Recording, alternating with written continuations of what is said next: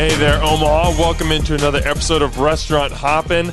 So excited for this one today because we are having a repeat guest. The first ever guest on this podcast has come back for his second time around. I didn't scare him too much the first time. he, he's back here. This is the owner of Paisan's Pizzeria, Matt Verzel.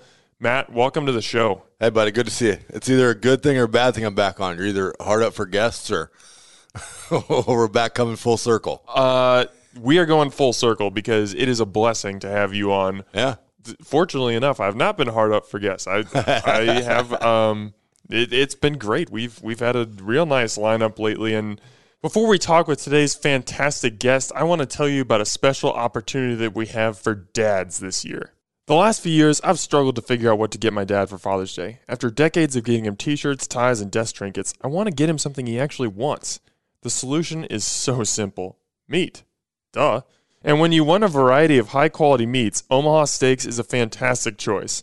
To thrill your dad this Father's Day, or just get a boatload of meat for yourself, check out the Get Out and Grill assortment. Go to omahasteaks.com and enter Hoppen, H O P P E N, in the search bar. This is a great deal and supplies might run out, so I would act now. You'll find a drool worthy pack of 20 entrees, including juicy burgers, plump chicken breasts, jumbo franks, sides, desserts, and four 10 ounce butcher's cut New York strip steaks. These steaks are aged for 30 days, which makes them even more tender and delicious than the traditional cut. Trust me, we just tried these uh, a few days ago. Absolutely worth it. Plus, if you search for Hoppen on omahasteaks.com, your assortment comes with four free New York strip burgers, extra tender, extra juicy. Don't want to miss out on those. Uh, the Get Out and Grill assortment is also the perfect Father's Day gift because your dad is absolutely going to love it. And he'll probably be so excited that he'll invite you over for the big grill out. Happy dad, delicious food, win win. This is a fantastic deal and it won't be around forever, so I would get on and use that promo code now. Again, just go to omahasteaks.com and enter Hoppen, that's my last name, H O P P E N, in the search bar. You'll not only save 59% off the original price, but you'll give your dad a Father's Day gift he'll always remember. All right, so let's get into And let's catch up, man. What the hell you been up to? Like, how many? How are we on years? this. Is this? a year and a half now. Okay, year and a half. Yeah. All right. And uh, yeah, it's it's really you know it's kind of taken on a life of its own. It's it's its own thing. But we're not here to talk about me. We are here to talk about you. I want to talk about the restaurant industry as a whole, but obviously we got to start talking about pizza. Yeah. So, looking at Paisans specifically, there are so many different types of pizza out there. When you Correct. when you look at artisan styles, you've got you know wood fired, you've got uh, Neapolitan, deep dish. I mean, you can run the whole gamut. Right. You guys specialize in New York style pizza. What is it about that style that draws you in and makes that the thing that you're passionate about? The good thing about what we do, okay, and- and it would it wouldn't matter if it was New York style thin crust pizza. It wouldn't matter if it was a hamburger. It wouldn't matter. We just want to be a part of the neighborhood, right? So that's one thing that I really like about big cities. You know, you go to Chicago and you have all the little neighborhoods that you can go to, and it's a good time. You go to or to, to New York and you have all the boroughs, and you can go hit up all the boroughs, and everybody's got their own little favorite pizza place, and you can do that. That's why that ties in with us. Like we just want to be part of the neighborhood. One thing that I love about Omaha is that if you, I think I said it on the first time, if you grew up in South Omaha, like you will fight someone over Orsi's Pizza. Mm-hmm. If you live in a certain area of town, Big Fred's, you will go to war for Fred's. And, and that's awesome. Passion and, and pride of your neighborhood is something that's really cool. And we just got fortunate. We found a, a little neighborhood that didn't have anything, and we fit a fit a need for them, and they've taken us in, and, and we just do what we do. And you know, I've had a lot of buddies from from the from the East Coast, and, and they say theirs is the best, and so we think we do all right with that. And it's just we want to be a neighborhood spot. We're not fancy. I, I had a lady the other day. She was in, and she said, "Do you still have wine in a can?" I said, "Absolutely." And she turned her nose up at me. I said, "Hey, Dante's and, and pitch are up the street. Like if you want fancy, ten blocks up, two blocks over, you'll be happy as a pig in slop." But I'm like, "That's not us. This can of wine is us. Mm-hmm. We're very low maintenance. We're very low drama." You keep scrunching your face up like that, I'm just going to ask you to move it on down the road. But no, that's what we wanted to do, and you know the kids have done a great job. They embrace it. They're very polite. They take care of customers. They're it's just I'm very proud of all of them more than anything because we get told how kids don't want to work and kids are rude and kids are this and kids are that. Well, invest some time in them. Mm-hmm. You know, and bust their ass when they're wrong and and reward them when they're right. They'll work. So, uh, are a lot of the employees and, and kids that you have working for you are they from around the area? Yep, we've got. When we first started out, we were predominantly Millard South. We had a, a shit ton of Millard South kids, and they were they're great workers. Um, now we've got all three Millards represented. We've got we've got a couple Skutt gals. The Skutt girls survive. The Skutt boys don't. So if you ever wonder if who's tougher at Skutt, it's the girls. um, we have a, a Concordia. A gal from Concordia works for us. There's a couple other ones I can't. Oh, oh, got some Elkhorn South kids now, um, which was surprising to me to just be judgmental from the Elkhorn South stigma. Um, yeah, we take kids from everywhere. We, we got them from all over the city, and you know, if you want to work and have a good time, we're, we're a place to be. Well, I just love that idea of you, you know, bringing in kids from around the area, and you know, I've seen it in preparing for this interview. I saw it in other interviews and other media you've done. Mm-hmm. You really hammer home that point of we're a neighborhood joint. We're Yeah. a neighborhood joint. We are a part of this part of this city.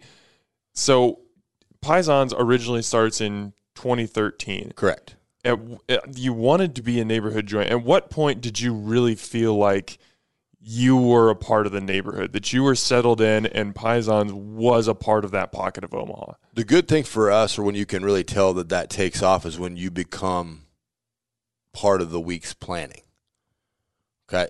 So by day of the week in our little thousand square foot carryout spot, I would know who was coming in. Really? So you've become part of the routine. You've become part of their of their culture. You've become part of their life. And so that was where it really took hold when you could tell, hey, we, we're, we're your every Tuesday night spot. We have a lady that still drives over to this day from South Omaha. She eats at Paisans on Tuesday. She eats at Orsi's on Thursday. So we, we've we've branched out, but that's when it really kind of resonated. Mm-hmm. And then also another thing when referral business for the pizza place is great. When you have people say, "Hey, you know, my buddy told me to come here." When you have referral employee, probably means a little bit more. Like you have a parent come in and say, "Hey, my buddy Tim's son works here. Says it's a great experience. Do you have room for my daughter Betsy?" You know, those kind of things. That's when you're when you're in it. You're trusting family, and you're part of you're you're, you're a trusted part of the day for somebody. So that's cool to us. Um, the last time that you were on the podcast, you, Yes. you gave me advice that changed my pizza ex- eating experience moving forward, like change how I viewed pizza. Okay. And that's, I asked you what your favorite slice was, and you said it's the cheese slice. Yep. Because that, that's like, you can't hide behind anything when it's just cheese. And now I, I've started doing that when I go to pizza places. I say, I like, if you get a chance to order by the slice, I'm getting a slice of cheese pizza Correct. because I want to understand. Can since that was a year and a half ago, and th- we may have some new listeners who weren't Uh-huh. Yeah. around for the first episode. Can you kind of run me through that theory again and Yeah. why it's so important? So for us, the basis of everything it's how our menu starts, and it's what our kids try to master initially. Is can you make a cheese pizza? Seems simple in its execution. Seems basic in an expectation of an employee, but when you think about it, if if I'm literally just flying this out there, I can have too much sauce, and then it gets kind of runny. I, I can have too much cheese, and it gets super greasy. And I can have, you know, a hole or dent in my crust where I've done something wrong, and then it sticks, and it's just a mess. So for them, they've got to master that. The cool thing to me is when they appreciate it. Then, like they'll make it and they'll eat it, and they'll understand. Oh, okay, that's what you're talking about. Like that's what that means. We had a, cat in the other day. He actually works with Aaron Taylor at UP. You know, he got the slice he wanted. He got a slice the Haas and a slice the O Mio Dio. And then he said, "What's your favorite?" And I said, "Cheese." I said, "You cannot hide in a cheese." I'm like, "There's there's nowhere to run. I can't dress something up with a bunch of toppings and say, "Oh, I hope he doesn't notice this." That's us. So he said, "All right, slice of cheese." So we made him a slice of cheese, and he took one bite and kind of deep exhale. He said, "I I get it now." He was, like, "I understand." but it, it's it, it's become mainstream with Dave Portnoy from from Barstool Sports. He does his pizza reviews with the one bite. Everybody knows the rules, Yep. which is awesome. It's the way it should be. It, you, you've got to figure it out before you start to put all the, you know, we don't do arugula and, and all that fancy stuff. I think artichoke hearts is about as fancy as we get. But yeah, The beauty is in its simplicity. Just keep it simple and be really good at it. I know that you're not a real judgmental guy, and I'm not asking you to call out any other restaurants, but do you ever see like especially like specialty pizza creations when we start talking about like nacho pizzas or like Yeah. barbecue pizza uh-huh. like stuff like that do you ever see that and you and just kind of go man you know like are we like losing the heart of what pizza is Oh no, no, no, no. My my mind instantly goes to is it good? right Okay. So if people like it, you're doing something right. Because you're going to, there's no perfect anything, right? So you, you're going to have people that want that and that like that. If that caters to what they want, absolutely 100% make it. Then from the business aspect, can I fit it into margin? Can I make that profitable? Some of those things that get on, some of those things I'm like, oh, I know how much that costs, and I hope I hope you're not charging what I think you should be charging for that pizza. But that's everybody's got their own flair, and, and if you like it and it makes you happy, by all means. And if you like being creative and making it like that, go ahead and do it. Like never, I, I never, I would never sit and judge anybody for anything. Now, if you get, you know, putting eel and squid on pizza, it'd probably getting a little too far. But you know, if you want to get exotic with the meats and the veggies and do your thing, more power to you. okay so getting back to paisans that, Yeah. that slice of cheese that, Yep. that people bite and they say i get it you got the three elements you got the crust you got Uh-huh. the sauce you got the cheese that and nothing to hide behind Right. those elements at Paisans, why are they? What makes them at such a high standard where you feel confident that you don't need to dress it up at all? You've just got those three things. Because of, I mean, like in, I'll indiv- tell you- individually, I'll tell one. you twofold. okay, Okay. Having done this for quite a while, like I've owned bars and restaurants since I was 24, 46 now. That's a long time. Becoming not not scalable. Everybody wants to use scalable. I don't want to say scalable. I'll say repeatable. Okay. Knowing that we have one person that's going to measure the flour, so we know that's going to be the same every time. We know that we have one person that's going to make the measurements for the sauce. Now we've screwed up we had a young kid. He kind of slipped through the cracks of training, and he got a little bit too much salt in the in the red sauce, which is is catastrophic. But thankfully, our, our customers trust us enough, and they know me or our policies enough that they call and said, "Hey, this is wicked salty," and I'm like, "No problem, bring it back, get you a different one." So then we go back through and figure out, "Hey, this kid made the sauce. His name is on the bucket. What happened here? Why is this like this? What did you do?" well, I did this, I put this and this and this, and then I took two of these and put it in. I'm like, stop right there. Why did you put two? So you, you walk it back, but you got to make sure you're quality controlling that. But that repeatability is what we like in it, right? We use a skim cheese. That's the crazy part most people don't get is we use a part skim milk cheese. So we're not using a full fat, you know, think grease kind of cheese. They all work together. You time everything together and it just it just plays. And it's been trial and error and we've got it figured out. Talking about that cheese, that's something that I've always appreciated about Paisans. Is obviously you know you're not eating pizza for your health. Like Right. it, it's not it's not a diet food. We're but- working on that though. okay. Yeah. I'll, we'll get back to that. uh, but like so many places, you go and you get a pizza, and you know you take a slice out, and there's just like a giant wet spot underneath it. Like Yeah. you can see the area where the pizza used to be. There's just that grease, and I don't experience that at Paisans. Yeah. Maybe there's a little residue left on the box, but usually not much at all. So. Tell me more. Like, how did you make the decision to use this this skim milk cheese over what everyone else is doing? That's kind of a compa- and, I- and there's more people that use it. That's just that's just what one of the points that we like to talk about. But when you're getting that, a lot of times in your in your pizzas that involve meats, like we'll still get that that grease, mm-hmm. right? But that will come from the pepperoni because I, I can control the cheese grease. The pepperoni grease, it is what That's just is. gonna happen. right? Yeah. That's just what pepperoni. But then all of our meats, when we cook our meats, we we drain the meat. We we cook them to 200 degrees, so we kill everything. Then we drain them in a colander, and so all the fat, as much fat as we can get off of it, comes off of it. Okay. Now we will screw that up too. we are good. If, if there's something we are good at screwing up, that's it. Like we are the best at screwing that up. But then it gives us a chance to teach and learn and, and change a, a procedure so we get better at it all the time. And we've got now new contraptions to drain them in, so hopefully it goes better. But that's what it is, is, is it's a lot of times it's that. Like we can control the, the fat in the sausage and the fat in the hamburger Pepperoni's going to be like I said, we ain't making pepperoni, but then those things try to make it a little better. And it's you're like you said, you're not in it for your health. You're in it for a delicious meal, but if we can help you out with that non-trail of grease down the front of your shirt, we'll do everything we can to do that. Exactly. Yeah. Now, about two minutes ago, you you said that you're trying to make it healthier. I- Is that just those machines that you just mentioned, or is there more? Nope. So what we're doing, and it's nothing, nothing crazy, but we've taken um, a, a smaller cooking device and we've eliminated the original vessel, which is the crust. And so then we'll just take a bowl, we'll cook, we'll put your red sauce, cheese, meat, veggies, whatever you want in it. Then we will cook that. And so then you're eliminating some of the calories from the crust in it if it's a higher protein So it's like a pizza bowl. type of stuff. Yep. Oh, for the oh, most okay. part, yeah. Interesting.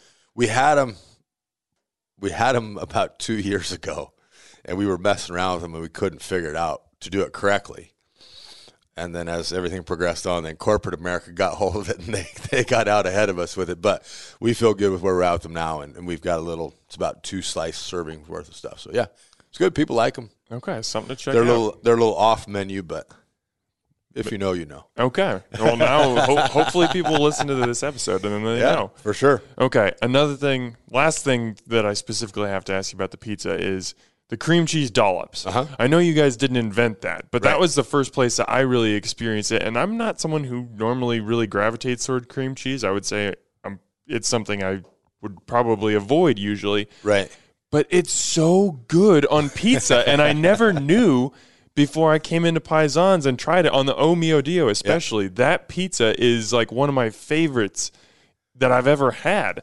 What is it about cream cheese, or where did that idea come from, or where did you see that that inspired you?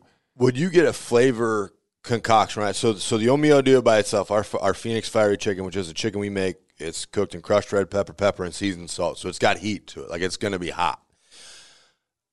There's a lot of people that would like us to dull down that and have a more calm version of cheese or of chicken. I'm like, eh, no, I don't want to do that. and so for us then to take a slice that's very good, which is just the Phoenix and the pepperoni, you throw that cream cheese on there and the two palates, right? So the way it hits your palate, you get the spicy, and then you kind of get the rich taste of the che- of the cream cheese with it. It calms that heat down from the chicken, and so that's how they marry and work together. But yeah, people like that one a lot. That's a good, that's a good seller. Now, you talked about this a little bit earlier, but I want to mm-hmm. I want to get into it a little bit more. One of the things that I appreciate the most, and really it kind of amazes me about Paisans, is the consistency, and that when I go to Paisans, I know exactly what I'm getting every single time. Like I, I think I could pull up pictures that I took of, of a Paisans pizza two years ago versus a Paisans pizza now, and they'd be almost identical. And I, there are very few restaurants that I've been to that I feel like I can say that about. Your consistency is just on point, month after month, year after year. How? How, how do you develop that? For us, it's a, it's a couple things. You've got to be aware of everything. Okay, and that sounds overwhelming. It's not. You've got to teach your staff that this every phase of this is important, right? We always say our most most important person is our dishwasher because if, if they can't do their job, then it just all falls downhill from there. So as we're preparing things, now some of my older kids are taking over for me. Okay. So I don't have to stand over them as they're rolling dough balls and say, hey, you got a low spot on that one. You got to fix that one. You got to pop the bubbles on that one. Da, da, da, da. Who did this? Who did that? So we have in, in the kitchen, we'll have charts that say, hey, because we had an issue with this at one time. This is awesome. Let me tell you. We had a kid that would forget to put yeast in the dough. Oh boy. I'm like, hey, bud, this is kind of an important, crucial part of this mix. So I just got on the old computer, made a little spreadsheet, and said, "Did you put yeast in the dough? Yes, no, initials. Yes, initial U. Yes, initial U. But then each batch is labeled, so then we know who did it. So if we can control how we make the dough, and we can control how we make the sauce, we know how the cheese is going to get shredded because we shred it, and then our processes are right in everything that we do. Our only variable now becomes the oven. Okay, and we're actually having that right now. We've got one of our ovens that's decided it is tired of life and it has decided to run at about 7,000 degrees right now. You find that out the hard way. There's no way to know that. You throw a pizza in, the heat blasts you in the face. Like, that's a little hotter than normal, but maybe it's just, you know, a long day.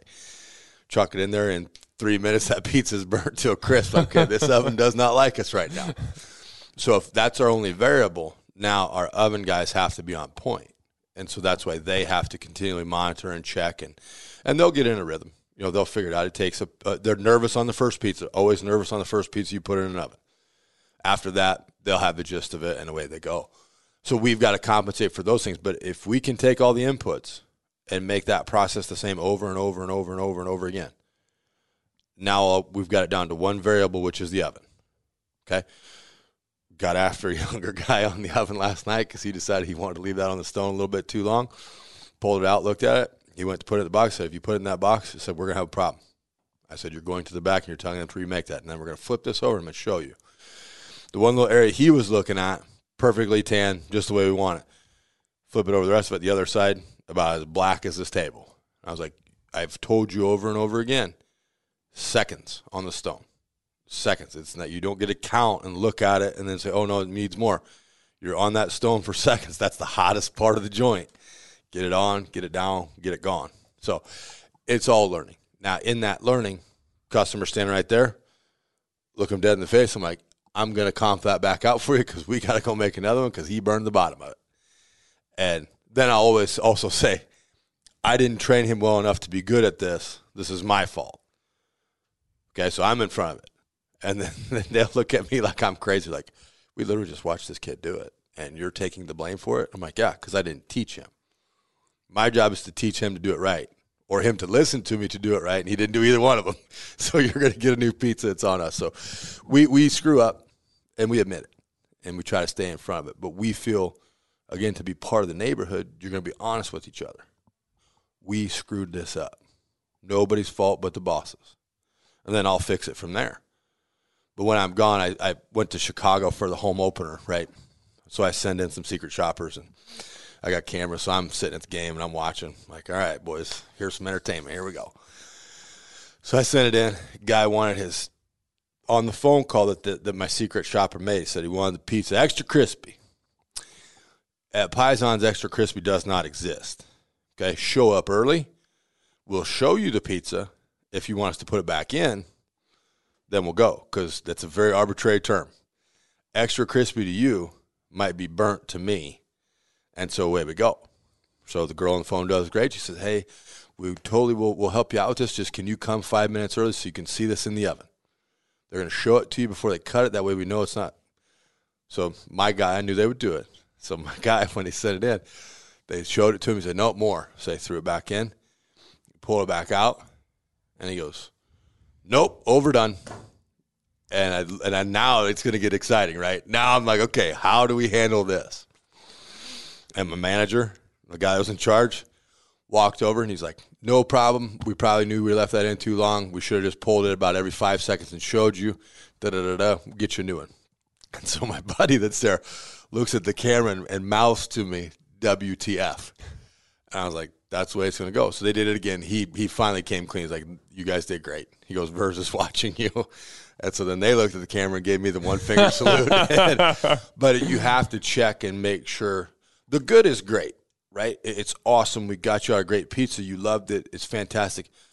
But you have to be aware of the bad and you have to address the bad because that helps you get better. I, have played sports all my life. I can tell you some of the things I've won, but I can tell you a lot of things I lost because the losses hurt more. And that's how you have to get better. And that to teach the kids, hey, we're going to screw up. 100% we're going to screw up. Our goal is to have a perfect day. Ain't happening. We're going to try. We made it to 9:45, and the kid dropped a pizza. Perfect day. 9:45, probably the last order of the night. Kid thought it was a hot dog, turned too quick, pizza on the ground. It's like having a perfect game and yep. then losing it on an error with I two just, outs in the ninth. I just looked at the ground, I was like, huh, like how'd that go? I was like, is that good? And he just feels terrible now. And then, of course, the pack of wolves, everybody's giving him a hard time. But you have to address the bad. You can't run away from it. You know, and you have to say, hey, we screwed it up. There's no, you didn't come back here and make your own pizza. You didn't forget a topping. You didn't burn it. You didn't undercook it. We did it. So that's what, you know, and we feel that's, like I said, being part of our motto, just perfect on purpose. We're going to try like hell, but we're also going to be honest with you and say, hey, we screwed that up. Mm-hmm. Yep. Now, you mentioned earlier, whether it's accurate or not, there's a perception amongst people that high school kids or college students, whatever it might be, are not hard workers, mm-hmm. and they're you know they're not gonna come in on time. They're not gonna be 100 percent committed. How do you get your employees, especially the students, to buy into the perfect on purpose mantra? It never fails. It starts this way. Okay. They will say it in a super smart assy tone. All right. I'm fine with that because now I know I'm in your head. I know you've seen it and I know you're thinking about it. Now I just have to find the buttons to push to get you to believe that. Okay. Some love acknowledgement. Right on our menu, if you look at it, it has a, a little tab on there that says brew for the crew. Okay. I employ minors. They're not getting the brew. Okay. Until they're 21. So as my guys are working, somebody out front says, Hey, this is an amazing meal. Throw on a brew for the crew. You got it. I'll go in the back and say, Hey boys, everybody just got a tally on the old spreadsheet. And they're like, Yes. So they're excited for that, right? Some want acknowledgement from their peers. So if we do well, the server will go in and say, Hey guys, killed it. This is awesome. Food's to my table quick. The guy everybody out here loves it. They just can't say enough great things about you guys. Where they go. Some just want to grind. Like some are grinders. And you go back and say, hey, keep grinding, man. I see you. You're killing it. Just keep going. And they'll go. Or you know the times of the night, like I said, doing this for 22 plus years. Right at about 8:30, everybody tired. Like you just got beat up for a few hours. You against Omaha for, for four hours. Got to make dough yet. Chances are I'm probably in a cranky mood by then. And I'll go back and say, okay, we just got to focus up. So now we're going to take our full back room team and our full front room team. They're going to divide into two teams. You're going to divide into two teams. We got team dough and team food. Okay. Expectation is food still to the table within 25 minutes of the order. No more, no less. Okay. Get that there. But now you guys are going to focus on dough. So the tired guys will go to dough. The guys are still kind of full of, of piss and vinegar will go to the to the make line. They'll keep making food. Everybody's got a button. Some are crazy money driven. Like I've got a couple gals that work the register. They want the cash. Like, okay, great. Here's what we're gonna do. If you do X, Y, and Z tonight, I've got X, Y, Z dollars. And there's no second tier of dollars. It goes this way and everybody gets it. Or once we screw it up, nobody gets it. Because the one that will, will, will forever chat my ass is handing out the wrong pizza. Like, I get it. You're busy. There's a lot of stuff going on. Open the box. Yep, that's what it is. Two seconds. That took two seconds. You just look in there double check. I had to run a salad to a person's house the other night. We forgot. The girl was on pace. She was going to, I think I bet her 50 bucks that she couldn't screw up. Guy called back, said, You forgot my salad. I said, Sir, I will gladly run that over to your house. Send me your address. so she's looking at me. She's like, What happened? I was like, You forgot a salad. She goes, No. I'm like, Oh, yeah, look at the ticket. So I ran a salad to the house. And it's a, it's a regular customer, so we're part of their Tuesday night deal, but he knew and he laughed. He's like, How much did you bet her? It's probably the other thing, too, is we include the customers and stuff. Yeah. They know incentives that the kids have. They know things that, that involve them and, and what they're going to do. And, you know, we, um, one of the boys came out. It was his last night. Like I said, we just placed a couple kids in some internships, which is what I love about it. Because now, I, once we've taught them how to work, now you go be an adult. Go get a big boy job. You shouldn't be. You can be with me for a long time because we're looking to you know do some expansion stuff. That's fine. But if I if my work bores you, which some of them it does by by the end of four years, I get it. I'll help you in any way I can. If you can survive me, I'll, I will help you whatever direction you want to go in your life. And so we've got a couple fellows play. So one of them came out, and there was an older guy sitting there, and he'd been in a lot. He he's he comes in quite a bit. And he said, "Hey," he said, "You're here every Friday and Saturday, yeah?" Brian, yeah, yep, I am. He goes, just want you to know, he goes, I've never had a bad meal on a Friday or a Saturday here. He goes, I've been here since you guys opened at the new place. And so little pride things like that are cool, right? Mm-hmm. They know he, he, I gave Brian a hug. I said, I'm so excited for you. You're going to go on to your deal, and it's awesome. And he kind of looked at me and said, Well, I can still help out, right? I was like, If you want to. I said, You can come back whenever you want. You, if you want to work a shift, you come work a shift. We got another kid that's at Kiewit, but he still wants to work the fryer every Friday night. So he's in the fryer mix. I'm like, all right. You want to work the fryer Friday night? You got to have a Kiewit. He goes, keep me humble. He goes, I can't, I can't. He goes, I gotta, I gotta stay grounded. I'm like, all right, deal. Sign me up for that. But the people that come in know about us and they know how it goes. And you know that was the, the amazing thing about COVID. And I know that's probably not the best term to put with that situation, but we found out that we mean a lot to a lot of people and that a lot of people mean a lot to us.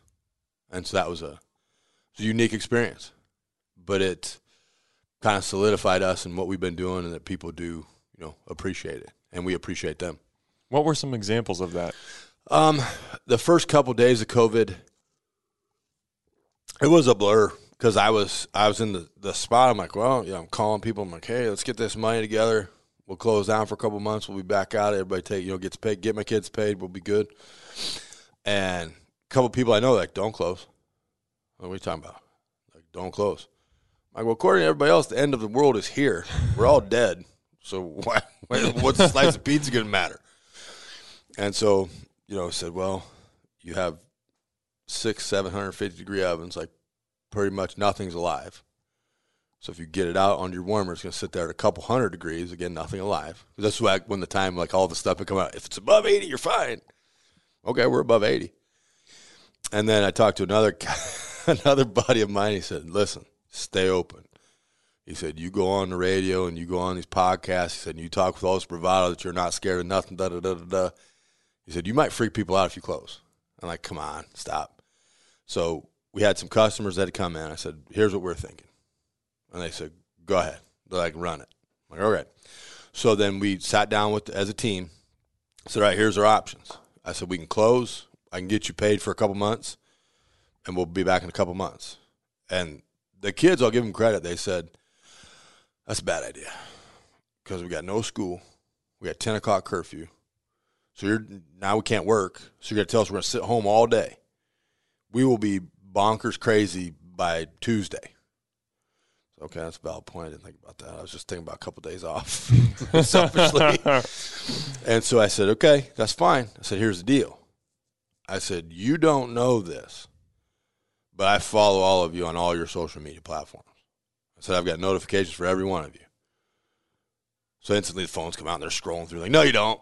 Not, I'm like, oh, you think I'm going to put your boss Matt Verzal on the on the handle? Like that's what I'm going to put? No, I have about 34 dummy accounts on everything, notifications on all of you. Why don't you ever say anything?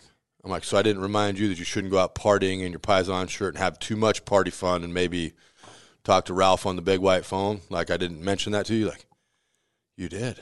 I was like, because I saw the pictures. And so I said, we can do this. I said, but you have to be honest. I'm like, and, and you know, we made it through about six months and everything was great. We had a couple that stepped out and I knew it. And I'm like, well, you're gone for two weeks. So you're out. Then we had a couple that went away and we had a scare, but the kid got tested and he was good. And then the ones that were on vacation were scared to come back. And so we just juggled it all around and, and it worked. Um, we had one, we had two cases of it, but neither had been at work. So we got lucky. I mean, it's all you can say. And then we broke it down and said, okay, you're going to have people that are going to have no problem coming inside. So just keep the line, keep everybody spaced.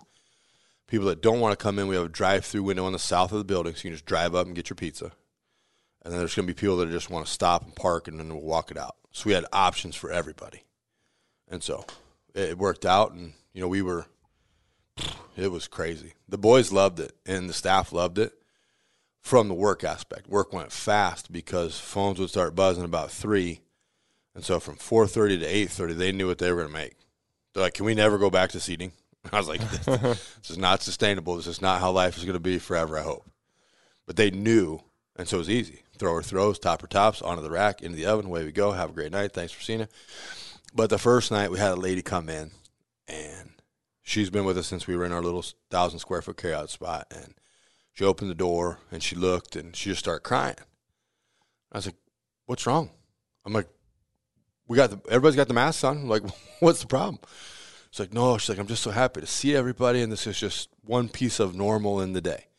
She's like, "Everybody's working. The whole staff is here." She's like, "It's awesome." She's like, "Da da da." She's like, "I'm just kind of overtaken by it," and so that put things into perspective for me for what it was is that we became a little just piece of normal that's pretty awesome.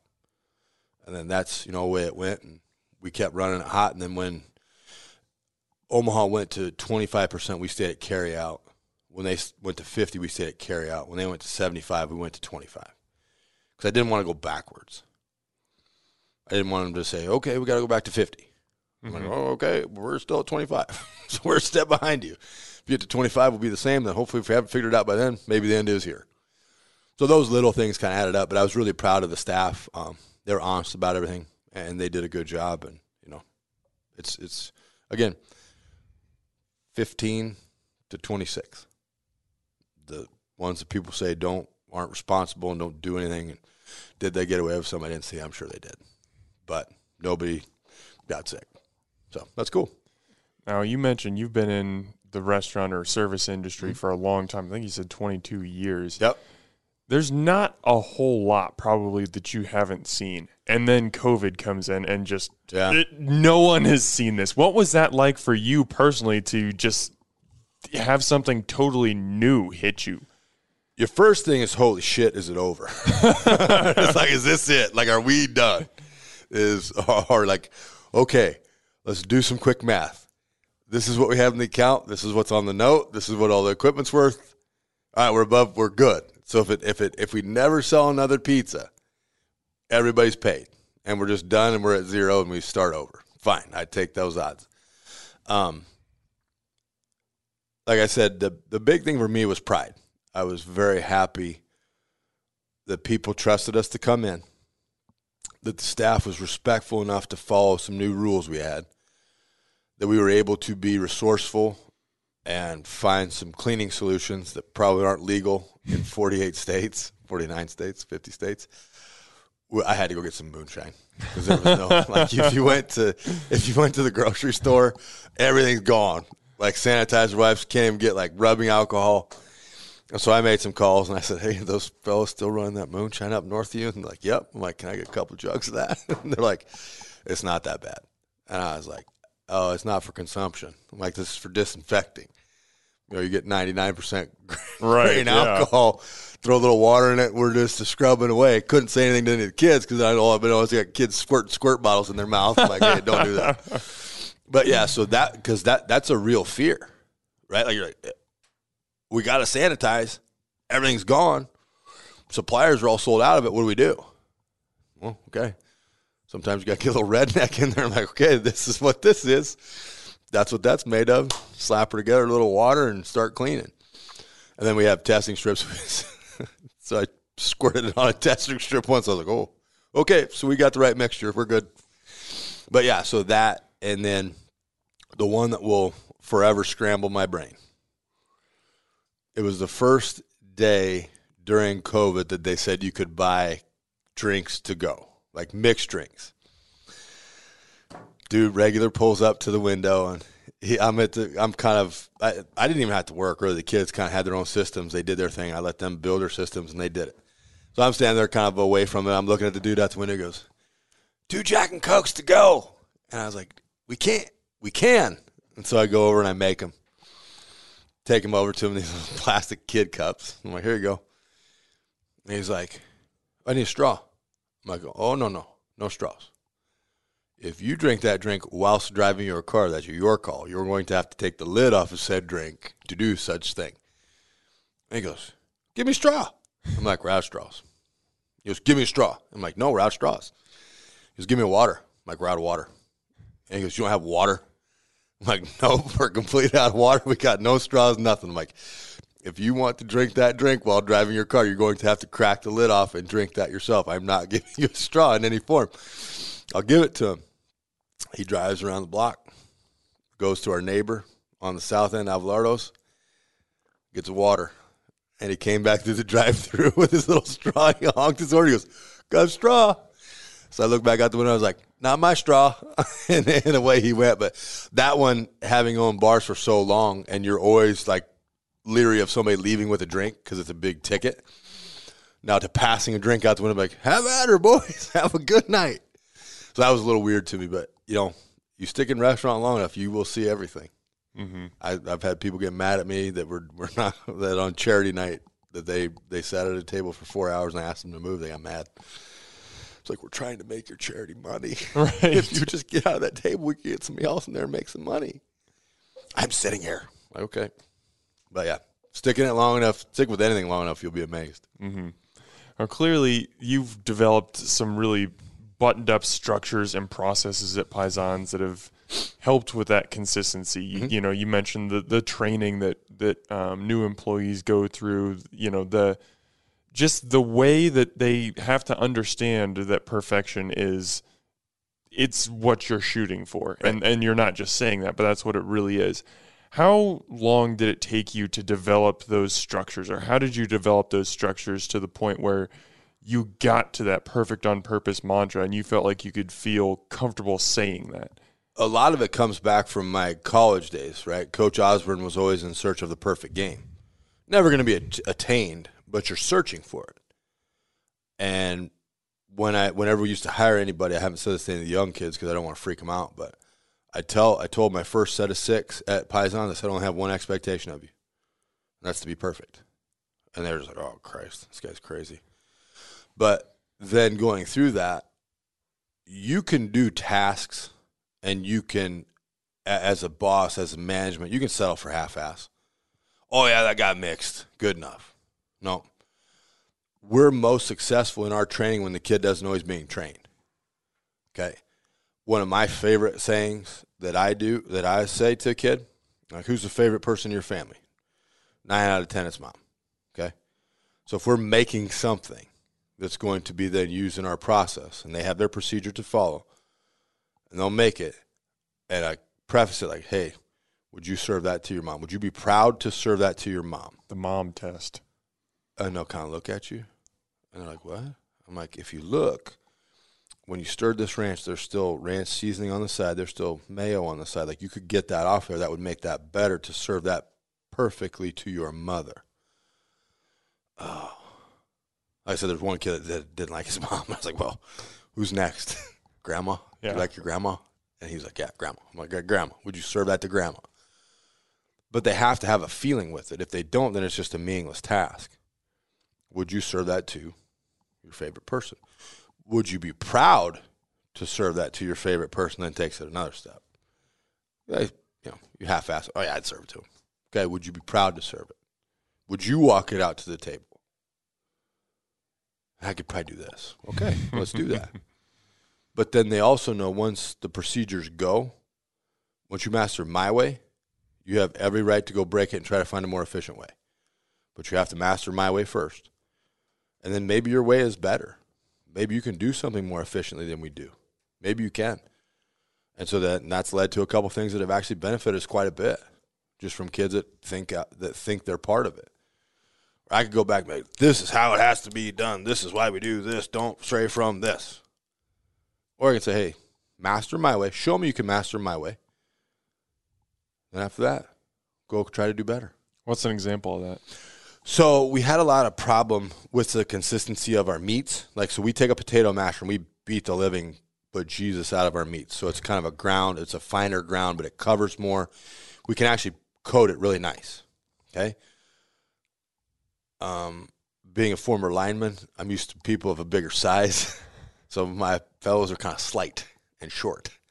So they they got this masher. They're trying to mash this stuff damn near at eye level. And so one kid said, "Hey, they have these stainless steel mixers. We could put it on the drill. We could take the drill and let the machine do it." Okay, I got you. Get on the old interwebs, find some stainless steel mixers. I'm like, all right, let's give her, let's give her hell, see what happens. So now we got it, and, and they know how to mix. Now they've gone too far, and it comes out as like a paste. yeah So we've had to get rid of that. we couldn't use that stuff. But I'm like, okay, so now we have a point where we have to stop. But that's not a process that's changed. Um, and it's it's quicker, it's more efficient. We're getting things instead of getting, you know, 60 pounds of meat cooked in a day, we're getting 80 to 100 cooked in a day. And those then now we have time to designate to getting ranch made and those kind of things. So yeah. Yep. What's the number one thing in your mind that diners don't understand about being a restaurateur they'll never understand having your success or failure in everybody's hands but their own. Like that's the masochistic thing about it, right? In any given night, I could have a 14 year old answering the phone. I could have a 21 year old frat boy in the back making the pizza. And then all of a sudden I got a loud conversation with an f bomb that flies out of the back. Okay, so I trust those kids because I've I've put them through it. But that's the so when it's wrong, on the rare occasion we haven't been in front of it, I will I would do everything I can to get back, get us back in front of it, and we um yeah that would be it. Like it's it's an interesting exercise to say okay, young person with three months experience, go make that for this person who wants to give us money so we can pay the rent, we can pay your salary, we can pay for the inputs. Let's give that hell and see what happens. So they never, they're just like, oh, this is great. They, everybody knows what they're doing. I'm like, well, it's kind of like a duck. Duck on top of the water looks super Yep, calm. calm. Legs are just going Feet everywhere going to stay alive. you know? So yeah, that would be it that I think they don't understand. So how how do you develop that trust? Like you mentioned when you went to the Cubs game and you're Mm-hmm. you're out of town and you're trusting the kids, you you know that they'll run the operation smoothly. Like that's people when people say Paisans, they know Matt Verzal. Like that's Right. that's the connection. Your your name, your reputation is connected to that place and you are entrusting your name basically and your reputation to these to your employees. How do you develop that trust? How do you get to that point where you feel comfortable doing that? because I I've trained the trainers. Okay, so I get made mention of the things on the service end, right? I get to be the clown. I get to be the guy that goes and out and is the front man. The things that my guys like Alex Narducci, Dave Muller, uh, Brian Botkin, Grant Matera, Connor Braley, like the things those guys handle when I'm not there, they should have just as much accolade as I do. I just happen to be the guy that signs the checks. I'm the bald former fat guy that's walking around the floor that they see. Davey, Alex, Connor, Grant, Brian handle as many situations as I do, and they know how to handle those. But again, I will. I'm a sports background. I understand discipline. I understand getting your ass chewed. Okay when it comes from the right place. So if I get after somebody, I'll tell them the reason I am on you is because you are not even halfway meeting your own expectation of yourself. And my expectation of you is higher than that because I see the potential you have as a leader. Like you can lead this whole thing right now. Because there was a while, there was Brian was Brian Grant were probably 17 or 18. And Brian ran the back by himself Wow. and Grant would be on the ovens with the older guys, but he would, you know, train them, teach them, trust them, and then if they screw up, I have no problem with a screw up, as long as you admit it. If I say, "Hey, how did we screw this up?" I forgot. It's my bad. Okay, great. Let's get it fixed. I already got it comped out. Let's get him another one. Bam, away we go. If I say, "How did we screw this up?" Well, I told Ted to tell Eddie to tell Joe to do this. I'm like, no, no, no, no. You're in charge. This comes to you. What you do with it from there is your call. But I'm talking to you. How did this get screwed up? We just screwed it up. Simple statement. There's no passing of the buck. There's no finger pointing. Hey, verse, sorry, we screwed it up. Got another one in already. Done deal. I'll go out. Hey, do you need a beer? Sorry about that. We got beer for you. If you're waiting, you got a new pizza coming, you're more than welcome to have them both. The ones that we screwed up, and then the ones we got, you got a refund on that one. Free pop. Away we go. I can handle that. I can't handle an excuse. You had the ticket. You're making the food. You had to see what it was. So we screwed it up. They just make amends. Or like the meats we talked about earlier, we will figure jalapenos on anything. I just immediately, if you order jalapenos, just put a side of jalapenos with it. I'm sorry, we forgot them. Just throw them on when we get home. But they get frantic and they get now as they get older and they understand the chaos of the line. Okay, I'm. I think I'm done. Deep breath. Look at ticket. Jalapenos. Chuck them on there. Away we go. But those young guys will always make that mistake because they want to be fast and right. Okay, I want to be fast. I want to be fast. I want to be fast. Okay, I want you to be fast and right. If you get it right, that'd be great. So slow down. It's five seconds. Look at the ticket one more time. Deep breath. Okay, good. Walk around the corner on the rack in the oven. Away we go. And we've talked a lot about culture. We've talked a lot about processes, but mm-hmm. I want to end this thing talking about food. Put a nice little bookend on there. Okay. and we're going to talk about something that's not pizza because it, it feels insane to ever go to a pizza place and not get pizza. But your pastrami sandwich is the, the easily the best that I've had in Omaha, probably the best that I've had just about anywhere. I'm not asking you to give me, you know, like the uh-huh. the secrets. Don't bring the recipe book No. out, but like what makes that thing so amazing? we had a Jewish gentleman came in and he was eating pizza and he said, Hey, he said, You know what you need? And instantly, if you say that to me, Chancellor, my brain's going to shut off. I'm like, Okay, tell, tell me what I need. Wine in a bottle, up the street, different place. He said, You need pastrami. He said, Every good pizzeria in the city has pastrami. I'm like, Bet, I like that. Unique, different. Here we go. So get on the old interwebs. I Google best pastrami in the United States of America. Okay, fire that out. Katz's Deli pops up. Okay, got a phone number. So I call Katz's Deli. So my name's Matt Verzal. I'm with Paisan's Pizzeria, Omaha, Nebraska. I said, I, I see you guys got great pastrami. I'd like to learn how to make it. You can imagine how that went. kind of the line goes, who the, who is this? He goes, what do you want? I said, my name is Matt Verzal. I said, I'd like to learn how to make pastrami. Why the F you calling me? It was every New Yorker stereotype. Right? Uh-huh. It was awesome. I had a great time. And so now I know I got to kind of calm this guy down or he's just going to click. He goes, where are you at? I said, I'm in Omaha. And he said, I don't even, I've never heard of that. Said, you baseball guy? He says, yeah. I said, you like the Yankees? He said, yeah. I said, you know they play the Royals? He said, yeah. I said, I'm north of the Royals. And he goes, oh, and nowhere. I'm like, nowhere. That's us. Can you help me? I just want to know how to make pastrami. I am no competition to you. Teach me. I want to learn. Help me. Is another good word. Help me. All right, call me tomorrow. I'm like, oh, there's no way this guy's answering.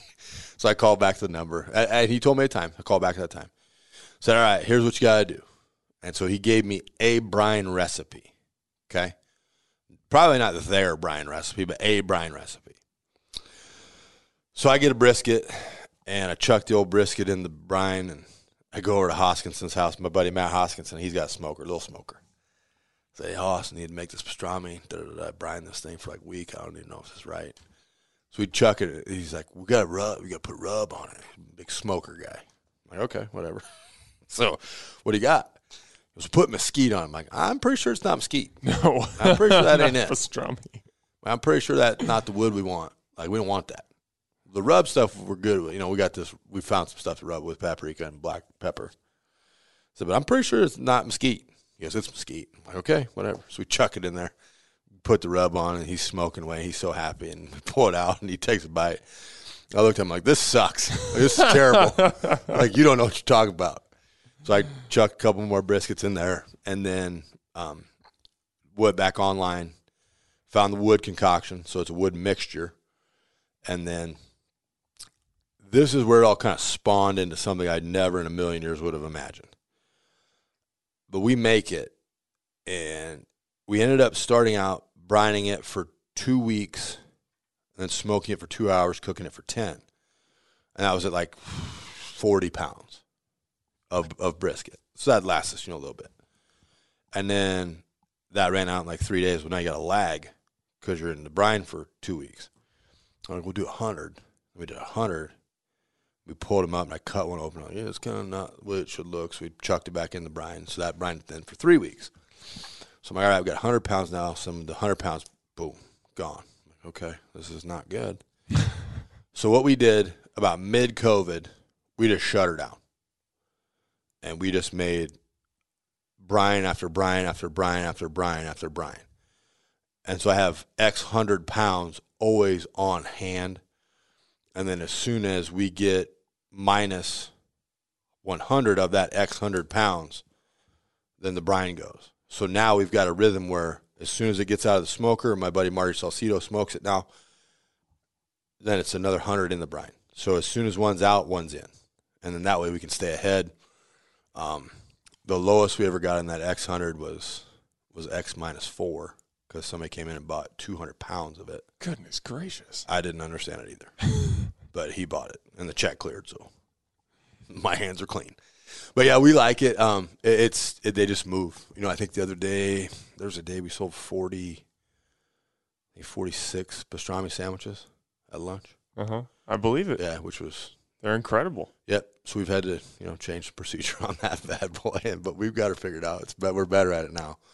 But yeah, so now we got the reserves built back up to the X hundred, and we got another one waiting to go in the brine as soon as we. I think we got to drop about fifty more pounds, and it'll go in the brine. Beautiful. Yeah. I love it. Who'd have thought it? Who would have thunk it?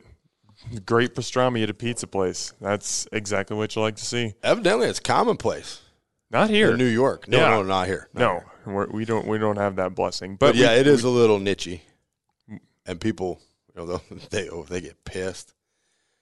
They get pissed at me when we don't have it. Yeah. So that's why I mean I took hey for those three ish months when we were just brining and smoking and brining and smoking. I had a couple. You heard du- about it? I had a couple dudes. I think they wanted to fight. Like, they were like, Fight over it might have been a threat. Like if you don't have it the next time we come in, I was like, I'll I'll take it. I'll take an ass whooping. I deserve it if we don't have it. but yeah, it's fun and the kids dig it, and you know it's always good to be good at something. Mhm. So Absolutely. yep, All right, I'll let you get out of here, Vers. But I gotta, I thank you so much for for not only coming on today, but again for for starting this whole thing. Like this podcast, it it was your idea, Yeah. and you were like, I know you're gonna give me credit for having passion for it, and yeah, that's true. But I didn't have an outlet Right. to do this before you brought it up. You introduced me to Pat and JT. You introduced me to the studio. Like, it seriously means a lot, and I thank you so much for it. One hundred percent. This is like w- when I work with my kids and they go get a different job. That's a big deal to me. Okay, so having followed you and seeing the things that you did and you were doing on the on social media and that you were posting about this, I said, this kid has a following, and he's got to have a better outlet. And that's when I talked to Pat and JT, reached out to them, and then reached out to you and said, listen, I think this is viable. Okay, I know you're going to grind at it. and I know you're going to put out great content because you are passionate about it. People that have a passion about things, I will help in whatever way possible. If you kind of half-ass into stuff, I don't have time for you. If you want to be passionate about it, then then do it, because you, there's nothing worse than a regret, right? There's nothing worse than that in the world. Everybody's got them, and you don't want to live with too many of them. But to see you take the ball and go, and, and be able to now build this into something where you have sponsors' interest, that's awesome, and it's all because of your hard work. I kicked you in a direction, and you ran with that. Because sometimes, hey, you're not the only person I've kicked. Like I've kicked some people in a direction, they just don't do anything with it. Like I'm not doing that.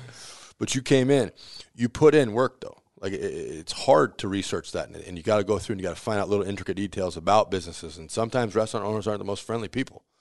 Some of them are kind of pricks, and they don't want to tell you things. But you bring that out of people, and you get them to, to, to talk about what they want to talk about, which is their passion for food or passion for people or, or those kind of things. So it's awesome to see you having the success you're having.